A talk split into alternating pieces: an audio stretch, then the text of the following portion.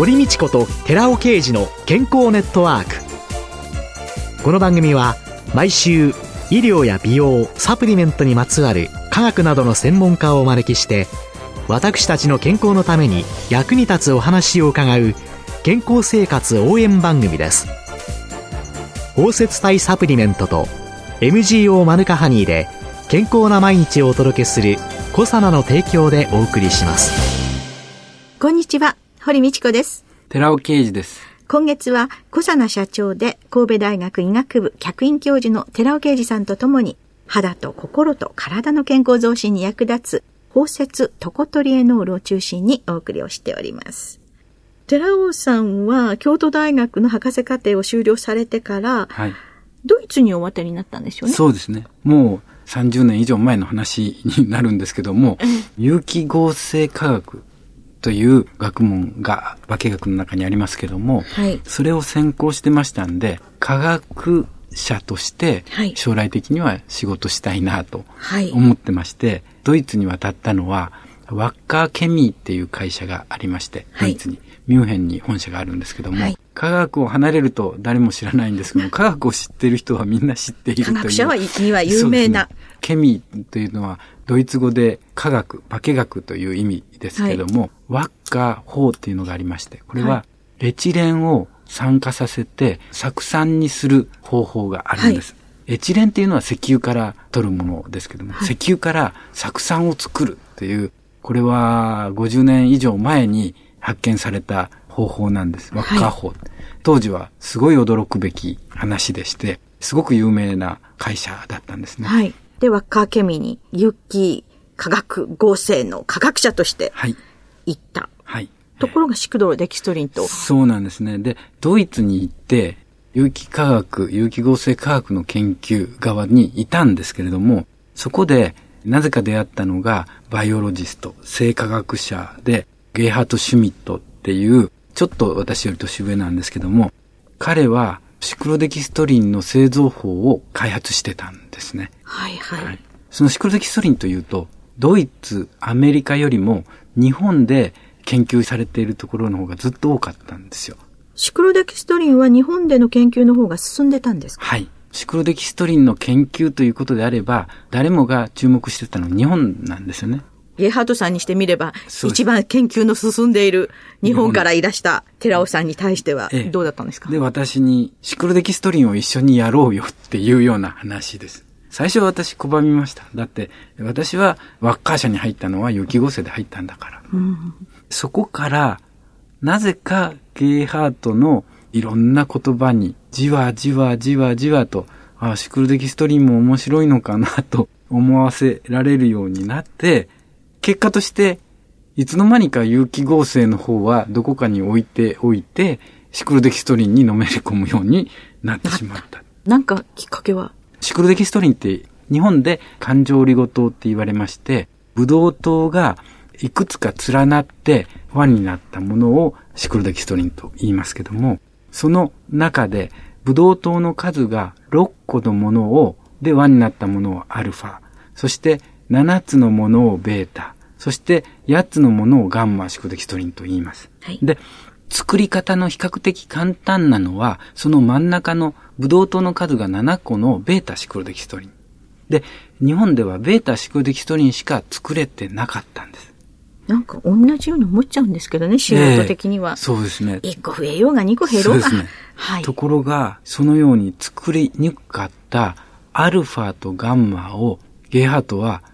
いとも簡単に作る技術を作り上げたっていうことなんです。さすがワッカーケミーにおいでになる研究者ということなんでしょうか。そうですね。簡単に。えはい。となると、世界的に見ても、アルファシクルデキストリンとかガンマシクルデキストリンを作ることのできる技術を持っているのはゲイハトただ一人ってことになるわけですよね。彼の力はすごいなっていうようなところから、私はゲイハトとシクロデキストリンをやることになっていったわけです。それで何年に帰国されたんですか？帰国したのはもう1989年の話です。1989年、それから私は日本でワッカーっていう会社の日本法人でずっと仕事をしてました。はい。で、それから10年以上経って、ワッカーという会社はそもそもシリコンとか半導体とか、いろんな化学製品を集めた、いろんなことをやってる会社で、日本で言えば、ちょうど新越科学さんと似たような会社なんですね。ですから、いろんな事業部があるわけです。はいそのうちの一つの事業部として、ファインケミカルとかシクロデキストリンを扱う事業部っていうのがあって、それを私が日本で、日本法人としてマネージャーとしてやってたんです。はいで、そうこうしてるうちに、それぞれの事業部ごとに、日本の企業と組んで、それぞれが分離するようになった。合弁会社ができていったんですね。ではい私のところは小さな所帯でして、事業部とは言いながらも、他みたいにどこかの日本の化学会社の大手と組むような規模ではないので、で、私はそこで、じゃあ、ゲイハートに、もう当時、ゲイハートは向こうの事業部長になってました。で、事業部長のゲイハートは私に、日本でワッカー社の法人というわけにはいかないから、私が会社を起こしてやってくれないかっていうように頼まれてしまったわけですね。で、私も売り上げとかいろんなこと考えて、私経営者というよりは研究やって面白くやってるのが好きでしたから、まさにね、あの、今月お話を伺っておりまして、研究者以外の何者でもないという、そね。それがあなんで経営者になるんだろうと自分でも思ったんですけども、アルファ、ベータ、ガンマの3種類のシクデキストリンをいずれも持っている唯一の会社、これを応用研究しさえすれば、すべて私どもの研究ということになるっていうようなことをすごい魅力に感じたんですよね。で、私は会社を起こすことを決めて、シクロデキストリンの研究するために神戸にラボを作って、研究者というのははい。分かりました。はい。で、研究的にとっても魅力のある材料であるということも分かりました。でもビジネスになると、そうですね。今。どう？当時は大丈夫かなって正直思ってたんですけども、やっていくうちに、今回のお話じゃないですけども、ええ。ポツポツとガンマシクロデキストリンじゃないと効果は出せないよみたいなこととか、アルファシクロデキストリンじゃないと食物繊維として有効じゃないよとか、いろんなことがじわじわと分かってきて、2、3年経った後には、2002年から数年研究を続けた後には、もうこれは確信、つまり私はこれ会社を大きくすることはできるのかなと。この応用研究をやっていけば、何らかの形にはなっていくんだろうなっていうのが見えてきたんですけども。日本で一番進んでいたシクロデキストリンの研究、そういうのの中で、ベータは日本でも。作れていた。そうです。だけれども、そのアルファとガンマができなかった。はい。で、そのアルファ、ベータ、ガンマが全部できている会社であるはい若ケミ。はい。そして、その日本での、まあ、相談相手ということになるシクロケムというのの中で、これは実際には皆さん、本当に生活の中に身近に、この感情理ごとって入ってると思うんですけれども、はいはい実際にはどんなものに、え、実は、シクロデキストリンって言って聞くと、そんなのあんまり知らないなっていうイメージでしかないと思うんですけども、食品の中では、シクロデキストリンと言われるよりは、感情リゴ糖っていう表示で出てるケースが多いですね。はい。で、例えば、感情リゴ糖、シクロデキストリンっていうのは、ブドウ糖が6個から8個合わさってはい。感情になったもので、はい。ちょうど底のないバケツのような形をしてるんですけども、その中にいろんな物質を取り込むっていう包摂現象っていうのがあって、で、何が実際に製品化されているか、揮発性でさっと飛んでいってしまうものを収めるっていうところからすると、例えば練りわさび。練りわさびっていうのは、昔はわさびをすってすぐ寿司でも食べないといけなかった。はい。でも今はそんなことしなくても、わさびのチューブでさっと出ますね。はいチューブのが売ってますあれ、昔できなかったのが今できるようになったのは、この環状オリゴ糖のおかげなんですよね。わさびの成分、ツンとくる、アリルチオイソシアネートっていう、ツンとくる辛味成分がありますけども、これはさっとなくなってしまうんですよね。ところが、シクロデキストリン、環状オリゴ糖があると、その中に包まれてて、チューブの中に入ってるわけです。はいそれをチューブから取り出して、醤油に入れると、そこからゆっくりと醤油によって溶けてツンとくる成分は出てくる。出てくる。っていうことで成り立つ。つまり、わさびとかニンニクのチューブですね。あれははい環状オリゴ糖が使われています。あと、カテキンを入れた飲料。特保の商品ってありますけども。お茶ですね。お茶ですね。なんとか緑茶とかいうのがありますけれども。そういったものも、実は、カテキンが、例えば300ミリとか500ミリとか入ってるわけですけども、それ飲んだら、とてもじゃないけど飲めないです。で、それも感情リゴ糖、シコデキストリンを入れることによって安定に保つことができるっていうようなことであったり。うん、あと、ウコンの製品たくさん出てますですね。今日は飲まないといけない。はい、アルコールを飲まないといけないっていうことになると、そこにウコンを飲んでおこうと。うん、ウコンっていうと、カレーの中に入ってる成分ターメリックそうですね。それってカレーを食べるわけにはいかないですから、うん、飲料になったらいいわけですけども、やはりこれはコエンザミ Q 点とかいろんなものと同じように、水に溶けないんですよね。溶けないものをどうするかっていうことで、分散性よく飲料にすることができているのも、やはり感情オリゴ糖のおかげなんですね。じゃあ、水に溶けないものを溶けやすくしたり、はいあるいは揮発ですぐ飛んでって消えてしまうようなものというのを封じ込めといって、ね、水にちょっとつけた時にそれがパッて揮発するようにしたり、まあ本当にわさびから、はい、飲み物から、はい、いろんなものに利用されている、ね。はい、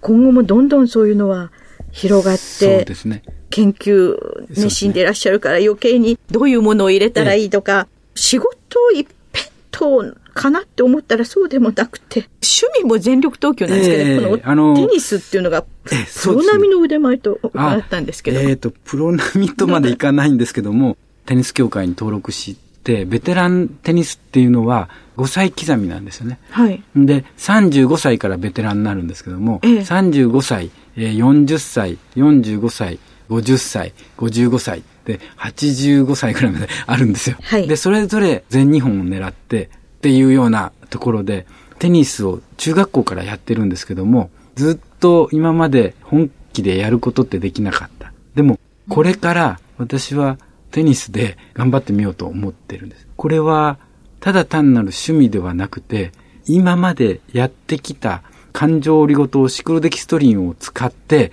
作り上げたサプリメントがありまして、これを本当に試すことができるかどうかのために挑戦しているんです。なんだか、どこまでも、今度は何？自分の体を。そうです、そうです。これはですね、先週、先々週とお話ししましたけど、トコトリエノールだけではなくて、コエンザイム Q10 とかリポ酸っていうものがありまして、これを有効に体の中に入れることができれば、コエンザイム Q10 とリポ酸っていうのは、ミトコンドリアに働きかけるわけですよね。はい。ATP 酸性というエネルギーを作り上げるというので。でですから、ブドウ糖が糖代謝に非常に有効なのはリポ酸であって、そのリポ酸が糖代謝をやってくれて、最終的にそのミトコンドリアの中では電子伝達系に持っていってて ATP というエネルギーの通貨を作り出す。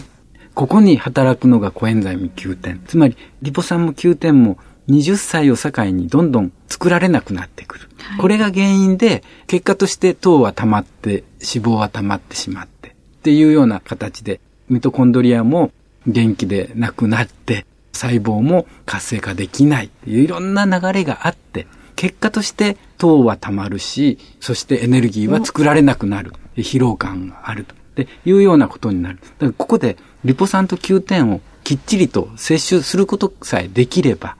ちゃんとミトコンドリアで働かすことができれば、10代の頃と同じように、基本的にはエネルギーを作ることができるわけですから、同じ体でいられるはずです。で、私はテニスでは20代、30代、40代で全く勝てなかった相手に少しずつ今勝てるようになってるんですよね。で、サプリメントだけに頼ることはできません。もちろん私は体、筋肉を鍛えて実際に毎朝私5時半に起きて筋トレやってるんですけども、筋トレをやる。そしてサプリメントを飲む。っていう形で、同世代の55から60の間の人たちと戦った場合は少しでも有利になってるはずですから、それで少しずつ状況を変えて、最終的には全日本に行けたらいいなと。で、その時には初めて、やはりリポ酸と9点の組み合わせのサプリメントはスポーツニュートリションとして有効でしょう。さらに、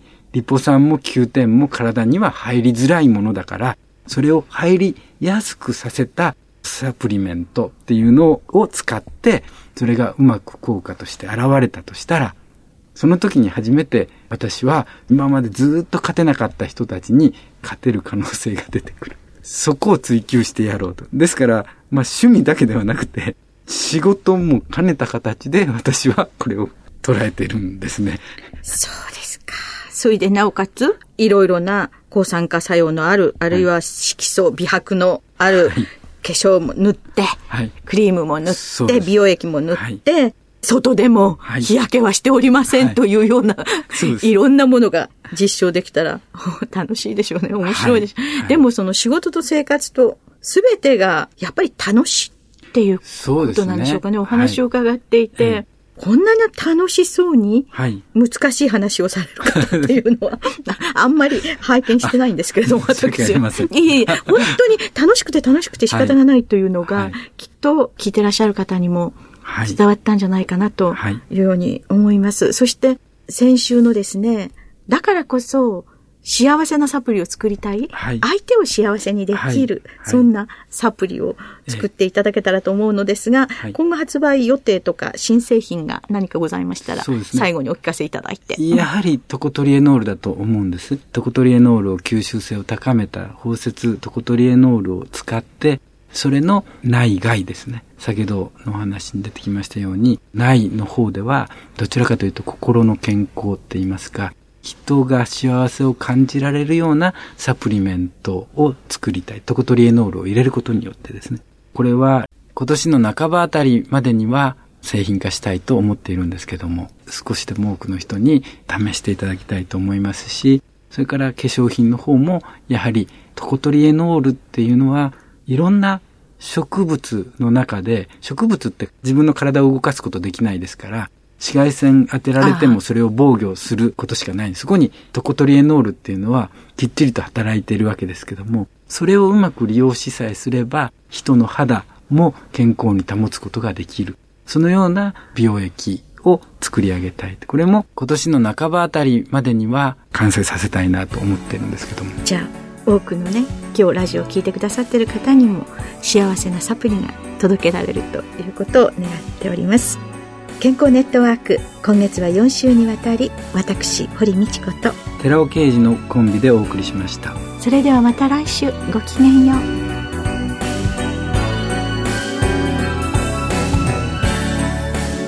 ここでコサナから番組お聞きの皆様へプレゼントのお知らせです。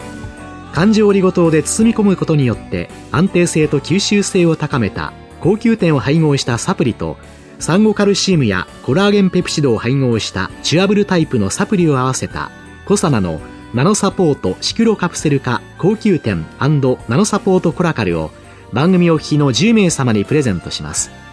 プレゼントをご希望の方は番組サイトの応募フォームからお申し込みください。当選者は2月4日の放送終了後に番組サイト上で発表します。コサナのナノサポートシクロカプセル化高級店ナノサポートコラカルプレゼントのお知らせでした